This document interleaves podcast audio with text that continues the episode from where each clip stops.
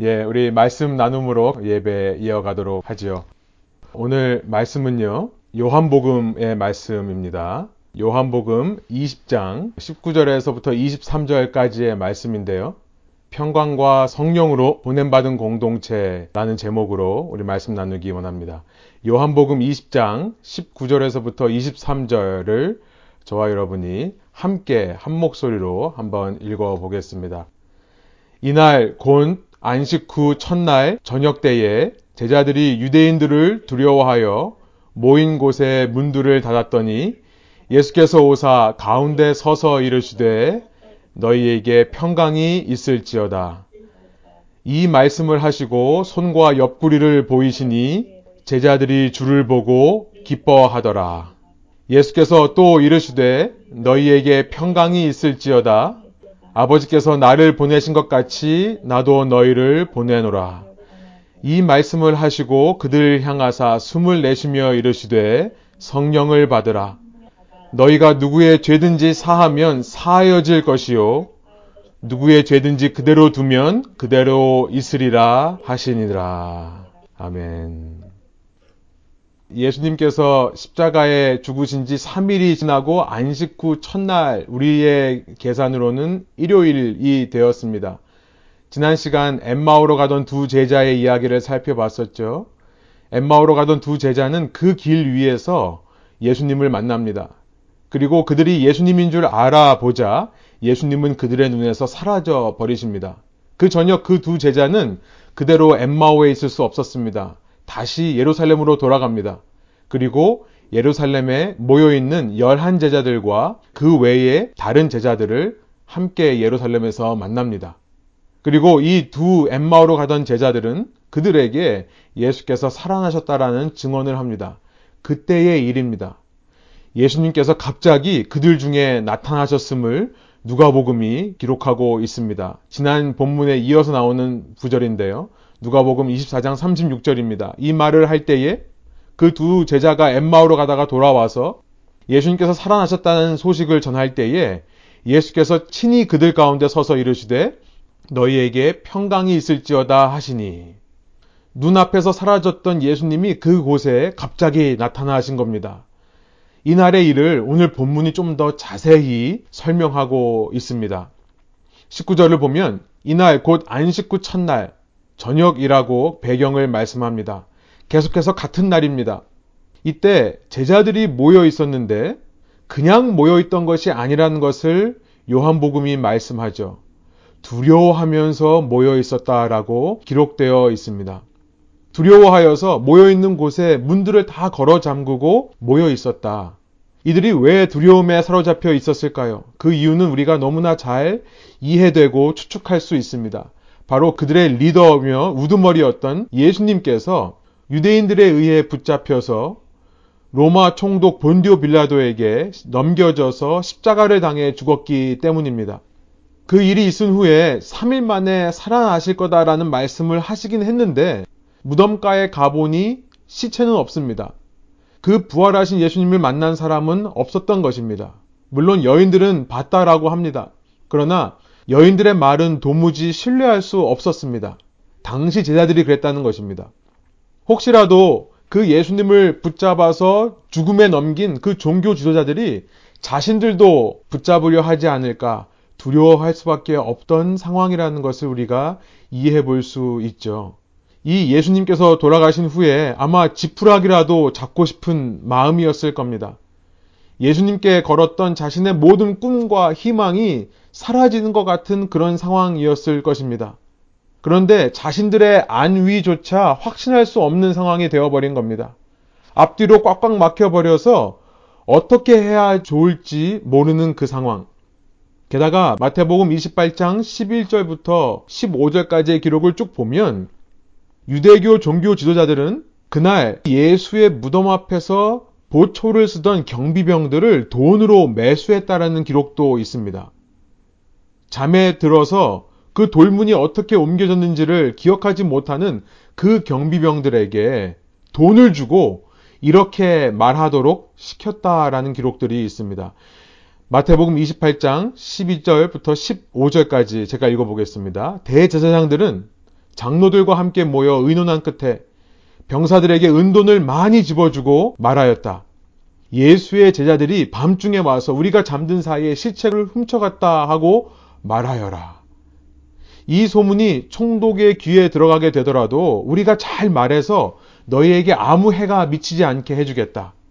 그 경비병들은 돈을 바꿔서 시키는 대로 하였다. 그리고 이 말이 오늘날까지 이 마태복음이 쓰여지는 날까지 유대인들 사이에 널리 퍼져 있다라고 마태복음 28장 마지막 장이 이렇게 증언합니다. 이제 유대인들의 인식에는 예수의 제자들, 다른 말로 말해 크리스천들이죠. 이 크리스천들은 거짓말장이라는 인식이 이 머릿속에 뿌리 깊이 박히게 되는 계기가 바로 이 마태복음 28장 15절입니다. 되돌아올 수 없는 강을 넘어버린 겁니다. 이제부터 기독교 초기 역사의 가장 큰 핍박 중의 하나인 동족 유대인들로부터의 핍박이 시작되는 겁니다. 유대인들은 만나는 기독교인들마다 거짓말장이로 몰아세우며 그들을 죽이려 했던 것이죠. 이 유대인 지도자들인 대제사장들과 장로들만이 아니라 동족 유대인 전체가 예수의 교회라고 하면 이제 등을 돌리고 무시하고 핍박하기 시작하는 이전에 없던 시대들이 펼쳐지기 시작하는 겁니다. 그러니 이 그리스도인들은요, 기독교인들은요, 예수님을 따르던 제자들은요, 그 유대인의 중심 도시였던 예루살렘 안에 모여 있으며 문을 걸어 잠그고 밖에 한 발자국도 못 나가는 상황에 있었던 것입니다. 19절에 보니까 그 모인 곳에 문들을 닫았다라고 말하고 있죠.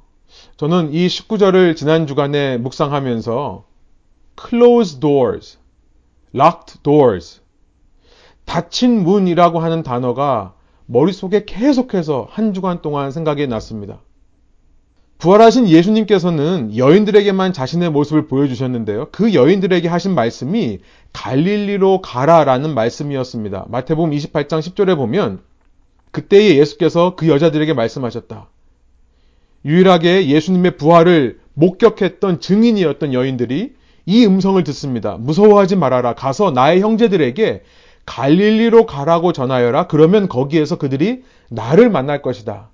그런데 제자들은 이 예수님의 말씀을 전하는 여인들의 말을 듣고도 신뢰하지를 못하고 두려움에 사로잡혀 예루살렘 안에 문을 잠그고 숨어 있었던 것입니다. 앞뒤로 꽉꽉 막혀버린 것 같은 그 절망의 상황 속에서 혹시라도 여인들의 그 믿을 수 없는 말을 듣고 문 앞을 나섰다가 붙잡혀 죽을까봐 이런 두려움에 사로잡혀 있는 제자들의 모습을 보면서 close door에 대한 생각을 하게 되는 거죠. 여러분, 제자들이 이렇게 문을 닫고 있으니 예수님께서 당신의 계획을 변경하십니다. 놀랍죠? 갈릴리에서 제자들을 만나려고 하시는데요. 제자들은 예루살렘 안에서 문을 걸어 잠그고 꼭꼭 숨어 있다 보니까 이제 예수님께서 제자들을 직접 찾아오시는 장면이 바로 우리가 읽은 이 요한복음의 기록이라는 거예요. 주님은 이렇게 우리의 불성실함, 우리의 움직이지 않고 고집 피우고 이렇게 숨어 피해서 안정감을 찾으려고 하는 이 헛된 모습을 보면서도 주님은 꾸짖지 아니하시고 그런 우리들에게 오셔서 위로와 평안의 메시지를 전하시는 그런 너그러운 그런 인자하신 주님이신데요. 그런데 우리의 모습에 대해서 한번 생각해 보기를 원하는 것입니다. closed doors. 문을 닫고 있는 이 모습이야말로 제자들의 공동체에는 전혀 어울리지 않는 모습이라는 것을 여러분과 이 한 해의 마지막에 나누고 싶은 것입니다. 자신을 보호하기 위해 움츠러듭니다. 문을 닫고 방 안에 숨어 있습니다. 그러나 그것은 외부와 자신을 철저하게 단절시키는 것일 뿐입니다. 여러분, 외부와의 단절은 그들을 결코 보호하는 것이 아니었습니다. 오히려 그들을 위험하게 하는 일입니다.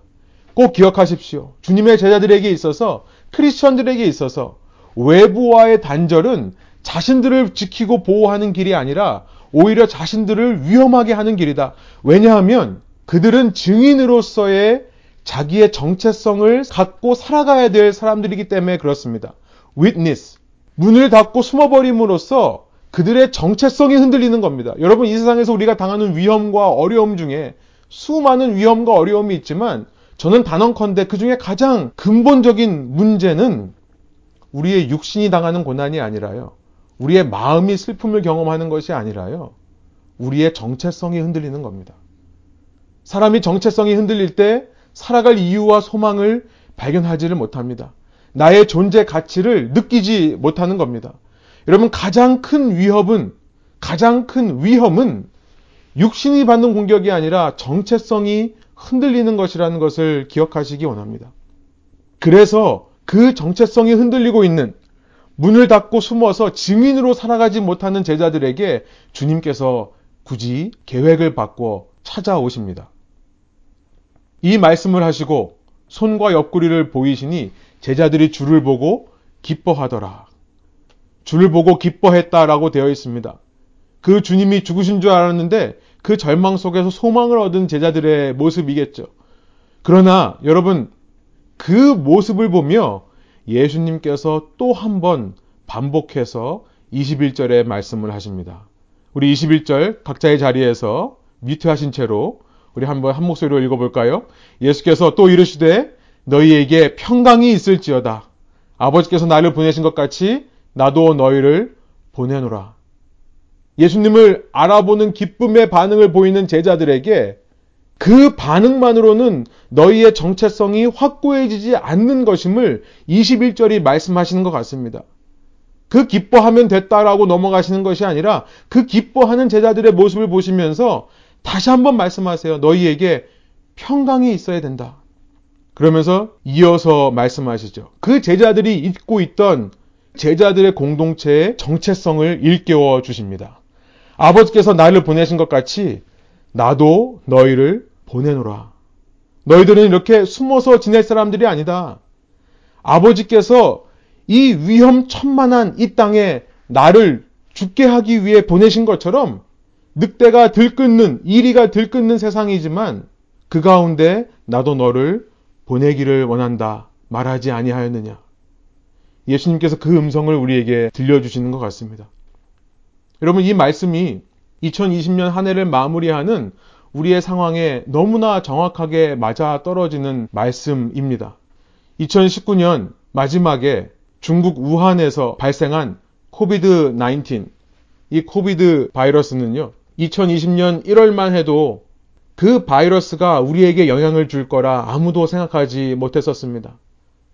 우리 지난 영상에 봤어도 1월 달만 해도 그 지구 반대편에 있는 시애틀, 이 미국에 사는 우리와는 전혀 동떨어진 중국의 일이라고 생각했던 것이 기억이 납니다. 멀스나 사르스처럼 잠시 그 지구 반대편에서 있다가 사라질 거라 생각을 했었습니다. 그런데 1월 21일 미국 내 첫 확진자가 바로 이 워싱턴주 우리가 살고 있는 이 지역에서 아주 가까운 곳에 생겨나기 시작합니다. 이곳에서 확진자가 시작되어서 미국 전역으로 급속하게 퍼지기 시작합니다. 여러분 오늘까지 미국 내 확진자가 19 밀리언이에요. 1900만 명입니다. 전 세계가 80 밀리언, 8천만 명이 감염되었는데 미국 혼자만 거의 4분의 1 수준입니다. 오늘까지 이 바이러스로 인해 목숨을 잃은 사망자의 숫자가 34만 명입니다. 34만 명. 340K죠. 전 세계 이 바이러스로 인해 목숨을 잃은 사람들이 1.7 밀리언인데요. 미국에서만 거의 5분의 1에 해당하는 사람이 목숨을 잃었습니다. 1년이 지나가고 있는 거의 1년이 되어가는 이때에 그 기세는 수그러들지 모르는 상태입니다. 백신이 나왔다고는 하지만 이렇게 사회적으로 거리를 두며 마스크를 쓰고 다니는 일들은 아마 내년까지도 계속될 전망으로 보입니다. 이 상황 속에서 여러 비즈니스와 산업들이 타격을 입었지만 그 중에 모여야만 하는 교회라는 공동체 역시 이 변화의 영향을 가장 크게 받은 공동체 중에 하나가 되었습니다. 그래서 교회를 보면 교회가 움츠러든 한 해라고 이야기할 수 있을 것입니다. 오늘 본문의 제자들처럼 모든 문이 맞춰, 맞춰, 닫혀버린 그런 상황인 것 같습니다. 그 상황 속에서 보내심을 받은 증인으로서의 제자들의 가장 궁극적이고 가장 본질적인 정체성이 흔들리기 시작하는 시대가 된 것입니다. 그런데 이런 시대 속에서 교회 내에 이렇게 생각하는 사람들이 있어서 마음이 안타깝습니다. 그저 하루빨리 이 사태가 마무리되면 우리 이전으로 돌아가자. 잠시 이 위험한 시기를 잠시 문 걸어 잠그고 우리끼리만 잘 버텨내면 전과 같이 예수의 제자로 예루살렘을 활보할 수 있는 시대가 올 거라 생각하는 제자들이 얼마나 나이브한, 얼마나 순진한 생각을 가지고 있었는지 우리는 너무나 잘 압니다. 우리는 기독교 역사를 통해 잘 알고 있습니다. 예수님의 죽으심과 부활하심으로 이들은, 이 제자들은, 이 땅의 크리스천들은 이제 되돌아올 수 없는 강을 건넌 겁니다. 이전 신앙의 형태, 유대교가 말하던 성전 중심의 신앙이 아니라 이제 새로운 new chapter가 시작된다는 것을 우리는 다 압니다. 신앙 공동체의 패러다임이 바뀌었습니다. 예수의 죽으시고 부활하심으로 인해 new paradigm, 이것이 새 시대의 교회와 신앙을 이끌어 왔던 것입니다. 역사를 꿰뚫고 계신 주님, 이런 사실을 알고 계신 주님께서 그래서 이들을 찾아와 그들에게 다시 한번 remind 시켜야만 했던 그들의 정체성의 본질은요, closed mindset이 아니었다는 사실이라는 거죠. 그들로 하여금 다른 생각을 품게 하셨다는 사실이에요. 여러분, 이 상황 속에서 우리는 의문하고 질문할 수 있습니다. 과연 우리가 이전으로 돌아갈 수 있을까? 여러분, 이전까지 우리 현대 기독교의 모습은요, 주일에 한번 모여서 함께 공동체가 예배 드리는 것으로 그 공동체의 정체성, 코어포렛 아이덴티티를 이어왔습니다. 제가 성경 공부하면서 늘 교회론에 대해 얘기할 때 제가 이 부분을 설명드리곤 했습니다. 여러분, 왜 주일날 교회에 와야 됩니까? 주일 성수라는 개념은 그런 율법적인 개념은 사라진 시대입니다. 그것은 사라져야 합니다. 주의를 안 지키면 무슨 일이 일어날 것처럼 그런 종교심만으로는 그런 미신적인 사고만으로는 참 예배를 드릴 수 없다라고 제가 설명을 했습니다. 그러면 왜 주일에 모여야 되는가? 주일에 한 번 모임을 통해 교회 공동체라고 하는 코퍼렛 아이덴티티, 공동체의 정체성이 생겨나기 때문에 그렇습니다. 일주일에 한 번 모이지 못하는 사람들은 그 공동체에 소속되지 않은 사람들인 겁니다. 한 번 모임으로써 율법이 아니라 강요가 아니라 어떤 미신적인 종교심이 아니라 이 공동체적인 정체성을 이루기 위해 레분교회라고 하면 레분교회라는 정체성을 위해 우리가 한 주에 한 번 모였던 것이죠. 그런데 사실 많은 사람들이 주일 성수라는 개념을 버리지 못했던 것이 현대 기독교의 사실은 솔직한 모습이라고 할 수 있습니다. 왠지 주일이 되면 교회 가야만 할 것 같은 그런 어떤 느낌적인 느낌. 여러분, 이 상황 속에서 코비드 19 사태를 통해 우리가 깨달은 것은 무엇입니까? 아, 주일에 교회 안 가면 큰일 나는 줄 알았는데, 하늘에서 벼락이 떨어질 줄 알았는데, 혹은 교통사고 당할 줄 알았는데, 아, 그게 아니네? 라고 하는 거죠. 만일 집에서도 이 비대면으로 어느 정도 예배드림이 가능하고 신앙생활을 할 수 있겠다라고 하는 것이 우리 마음 속에 생겨나기 시작했습니다.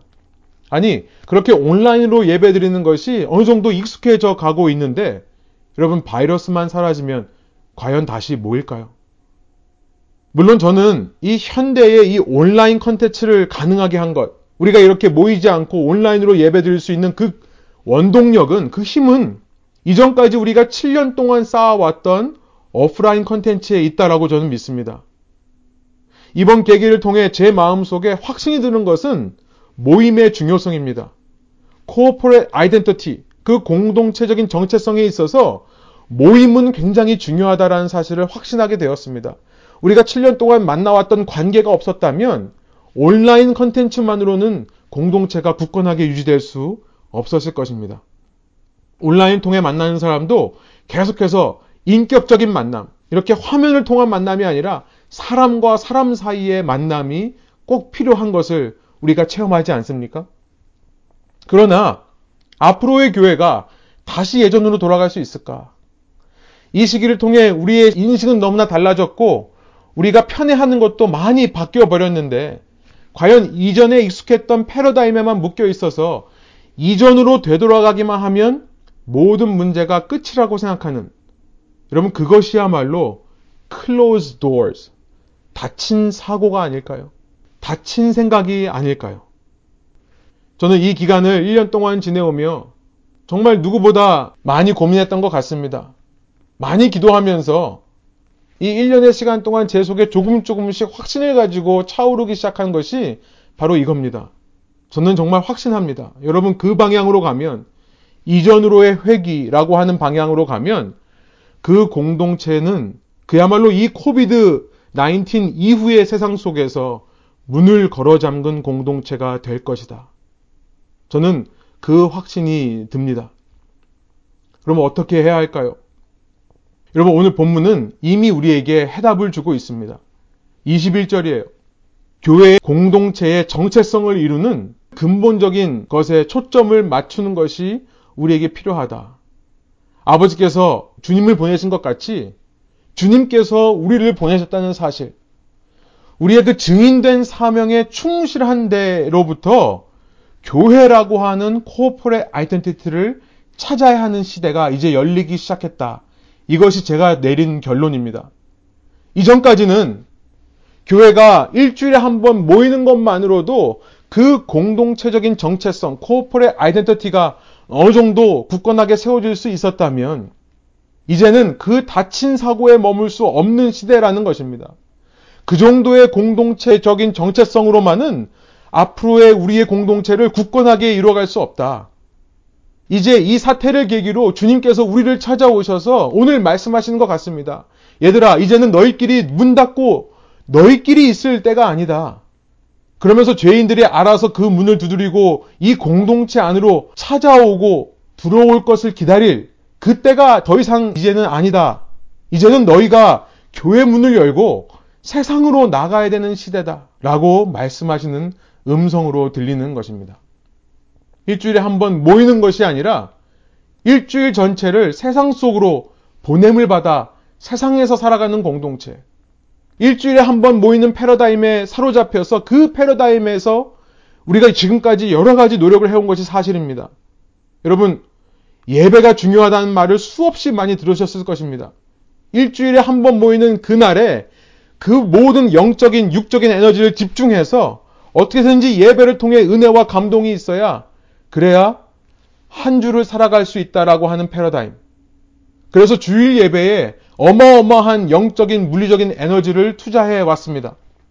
일주일에 한 번 모이는 그 예배가 어떻게 해서든지 구도자적인 시커를 위한 예배가 되기 위해 믿지 않는 사람들이 교회 문턱에 들어왔었을 때 별 차이를 못 느낄 정도로 그 문턱을 낮추고 매력적인 것이 되기 위해 여러분 얼마나 교회가 노력했습니까? 교회라는 공동체의 정체성까지 어떤 면에서는 포기해 가면서 그 관문을 낮추려고 비신자들이 일반 콘서트에 온 것 같은 느낌을 받도록 비신자들이 어떤 좋은 세미나에 온 것처럼 좋은 말을 듣고 갈 수 있는 분위기를 만들기 위해 어떤 구도자 친숙한 예배라는 패러다임으로요. 그 이상적이만 한 또 그러나 지극히 주관적이고 상대적인 그 무언가를 위해 많은 신앙인들이 자신의 신앙의 깊이를 포기하며 지금까지 헌신해 왔습니다. 여러분, 이제 이 모든 것들이 이전 시대의 것이 될 것입니다. 코비드-19 이후의 시대를 맞이하며 우리가 떠나 보내야 할 것들이라는 겁니다. 여러분, 잠깐만 생각해 보면 앞으로의 세상에 아무리 바이러스가 없어진다 하더라도 기존 교회에서 소속감이 없이 왔다 갔다만 했던 사람들이 과연 앞으로 예배를 참석할까 한번 생각해 보시기 바랍니다. 편하게 집에서 온라인으로 예배하지 않을까요? 조금만 나갈 수 없는 상황이 되면 날씨가 우울하거나 갑자기 급한 약속들이 있다거나 해결하지 못한 주말에 일이 있다거나 하면 편하게 온라인으로 예배, 내가 원하는 때에 내가 원하는 장소에서 예배 드리고 넘어가지 않을까요? 여러분, 이런 일이 앞으로 사회가 열리고 나서 1, 2년만 반복되면 어떤 현상이 벌어지겠습니까? 저는요, 열심인 사람들이 지쳐나갈 거라 생각이 듭니다. 모이자고 하는 사람들이 점점 더 모임에 대한 열정을 잃어갈 거라 생각합니다. 왜 누구는 집에서 편하게 예배 드리는데 왜 나는 나와서 섬겨야 되는가? 나는 왜 헌신해야 되는가? 교회가 계속해서 이전 패러다임만을 강요한다면 그 가운데서 번아웃 될 수 있는 사람들이 나올 것입니다. 그 신앙과 헌신을 위해 교회는 어쩔 수 없이 더 헌신을 강요하는 분위기가 될 겁니다. 이전의 패러다임을 지키기 위해 그것을 주님을 위한 헌신으로 생각하고 더욱더 헌신하라고 강요할 거예요. 그러면 여러분 교회 안에 어떤 일이 벌어지겠습니까?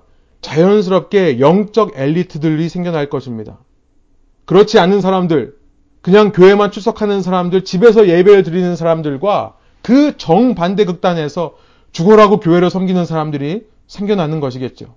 여러분, 어느 나라든, 어느 문화든, 어느 문명이든 빈부의 격차가 생긴다는 것, 그것이 커진다는 것은 멸망에 가까운 증거입니다. 역사를 공부하면 우리가 그것을 알게 되는 것이죠.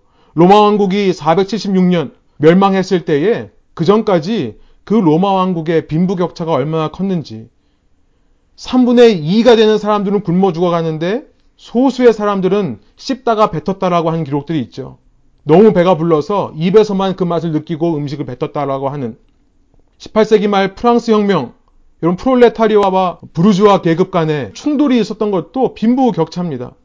구약 성경에 보면 북이스라엘 멸망한 것도 바로 빈부 격차라는 것을 알게 됩니다. 아모스서를 읽어보면 여로보암 2세 때 멸망하기 직전에 가장 큰 전성기를 맞으며 그때 부익부 빈익빈 가난한 자는 더 가난해지고 부유한 자는 더 부유해지는 현상들. 여러분 앞으로의 그렇다면 교회의 패러다임은 어때야 될까요? 보냄을 받은 공동체라는 정체성에 집중한다는 것은 무슨 의미일까요? 여러분 이것을 우리가 이제 2021년 함께 찾아가기를 소원합니다. 함께 고민하기를 원합니다. 여러분 최소한 우리 마음 속에 이전으로 돌아가겠다는 생각이 아니라 이 시대가 요구하는 아니 이 시대를 통해 주님께서 우리를 떠밀고 계시는 그 새로운 방향성이 무엇일까? 우리 함께 기도로 준비하며 찾아가는 한 해가 되기를 원합니다. 우리 교회에서는 표어를 만들지 않습니다만 2021년 한 해의 표어가 있다면 저는 turning point라는 단어를 삼고 싶습니다. 이제 2021년이 우리에게 turning point가 되기를 원합니다. 구체적인 것은 우리가 서로 소통하면서 서로 앞으로 이야기하기를 원하는데요. 그러나 오늘 말씀으로 돌아와서 그렇게 보내심을 받은 공동체에게 필요한 두 가지를 살펴보고 말씀을 마치려고 합니다. 첫 번째는요, 평안이라는 것입니다. 오늘 본문 19절과 21절에 보면 예수님께서 반복하셔서 제자들에게 말씀하시는 것이 바로 평강이라고 되어 있는데요. 평안이라는 말씀을 반복하십니다. 여러분, 평강, 평안, 평화로 번역된 이 샬롬이라는 말은요, 1차적인 의미는 well-being이라는 말입니다. 이것은 육체의 웰빙을 말해요. 좋은 음식을 먹고 좋은 몸의 에너지를 갖고 또 운동을 하는 그러나 육체만이 아니라 육체와 영혼의 웰빙을 말합니다. 유대인들의 관점에는 이 영혼과 육체가 따로 떨어져 있는 것이 아니라 하나로 늘 이어져 있는 것입니다. 그런 유대인들에게 웰빙이라고 한다면 몸의 건강만이 아닙니다. 영혼의 건강까지도 말하는 거죠. 지금 1차적으로는 이 두려움에 사로잡혀 있는 공동체에게 필요한 것은 이런 웰빙입니다. 그 두려움에서 벗어나게끔 하는 것이 주님의 목적이에요. 20절입니다. 이 말씀을 하시고 손과 옆구리를 보여주십니다. 이것을 통해 제 아들로 하여금 살롬을 느낄 수 있는 근거를 삼아 주시는 거죠. 그들이 기뻐하더라. 주님을 보고 기뻐하는 공동체, 주님을 섬기는 것이 기쁨이 되는 공동체. 여러분, 앞으로의 교회가 세상으로 보내심을 받은 공동체라면 그 보내심을 받은 사람에게 1차적인 아주 기본적인 것은 뭐냐면 신앙생활의 기쁨이 회복되어야 되는 것입니다. 그런데 그 기쁨은 단지 우리끼리 모여서 생겨나는 기쁨이 아닙니다. 네, 저도 이 영상을 만들면서 그날이 너무나 기다려집니다. 다시 만날 날. 우리끼리 모여서 저렇게 밥을 먹고 함께 한 공간에 있던 제가 올리지는 않았습니다만 우리 순모임 하는 모습들, 함께 모여서 사랑을 나누고 정을 나누던 모습들 너무나 그립습니다. 그것이 너무나 기다려집니다. 그러나 우리끼리 모여서 기쁜 것만으로는 근본적인 정체성이 생겨나지를 못할 것입니다. 두려움의 근본적인 문제를 해결하지 못하는 겁니다. 우리가 근본적으로 선교적인 공동체라는 정체성을 되찾아야 그래야 기쁨이라는 것도 회복되게 되는 것이죠.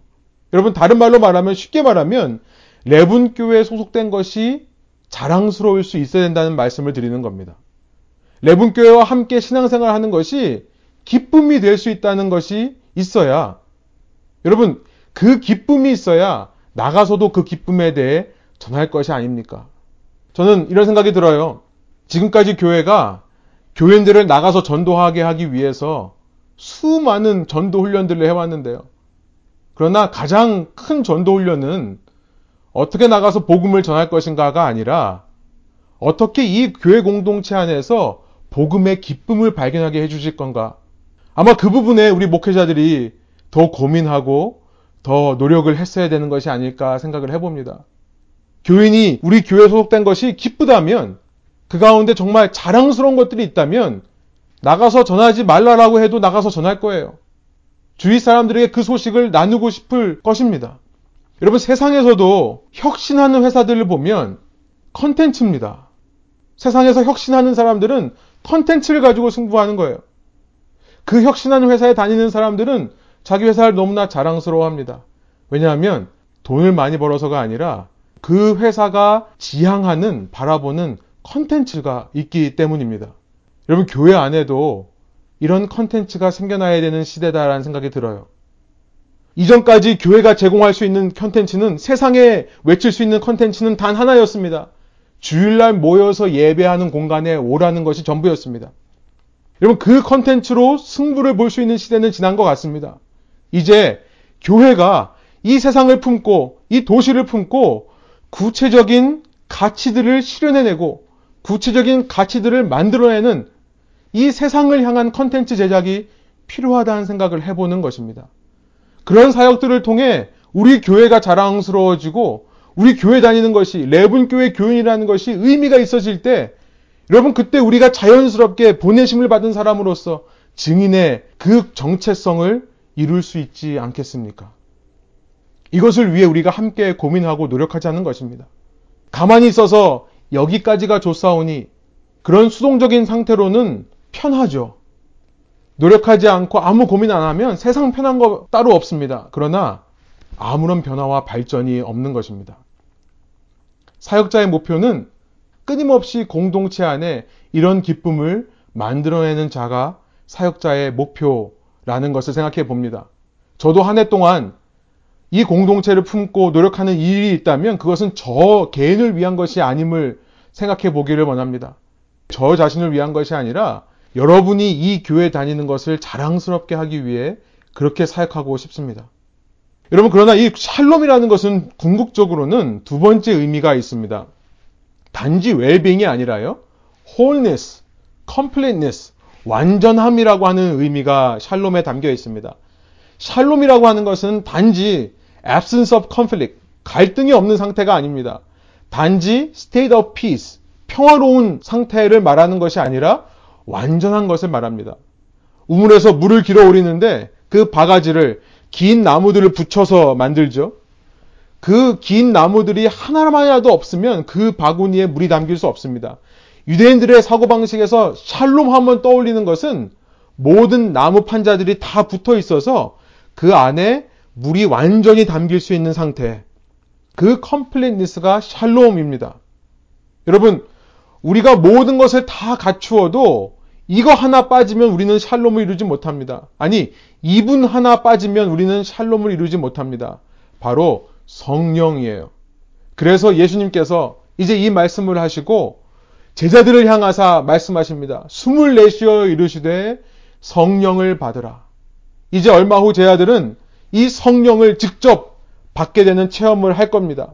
그 일을 미리 상징적으로 보여주시는 거죠. 숨이라는 말, 이 말은 성령과 같은 단어입니다. 푸뉴마, 루아흐라는 말은 똑같은 말입니다. 여러분, 성령이 아직 임하지 않았기 때문에 제자들은 문을 닫고 있었다는 사실을 기억하시기 바랍니다. 성령의 역할이 무엇입니까? 성령의 역할은 제자들로 하여금 부활의 증인으로 만드는 겁니다. 그래서 성령이 필요합니다. 성령이 필요한 것은 내가 무슨 치유의 능력, 방언의 능력, 예언의 능력을 하기 위해서 필요한 도구가 아닙니다. 예수님께서 성령을 우리에게 보여주시는 유일한 이유는 뭐냐면, 가장 근본적인 이유는 뭐냐면, 우리로 하여금 두려움 속에 사로잡힌 자들이 아니라 부활의 증인으로 살아가기 위해. 그래서 성령께서 오시면 어떤 일이 벌어집니까? 사도행전 1장 8절에 성령을 받으면 어떤 일이 일어난다고 말씀하십니까? 오직 성령의 너에게 임하시면 너희가 권능을 받고 예루살렘과 온 유대와 사마리아와 땅끝까지 이르러 내 증인이 될 것이다. 성령은 우리를 증인으로 만드는 영이라는 것을 꼭 기억하시기 바랍니다.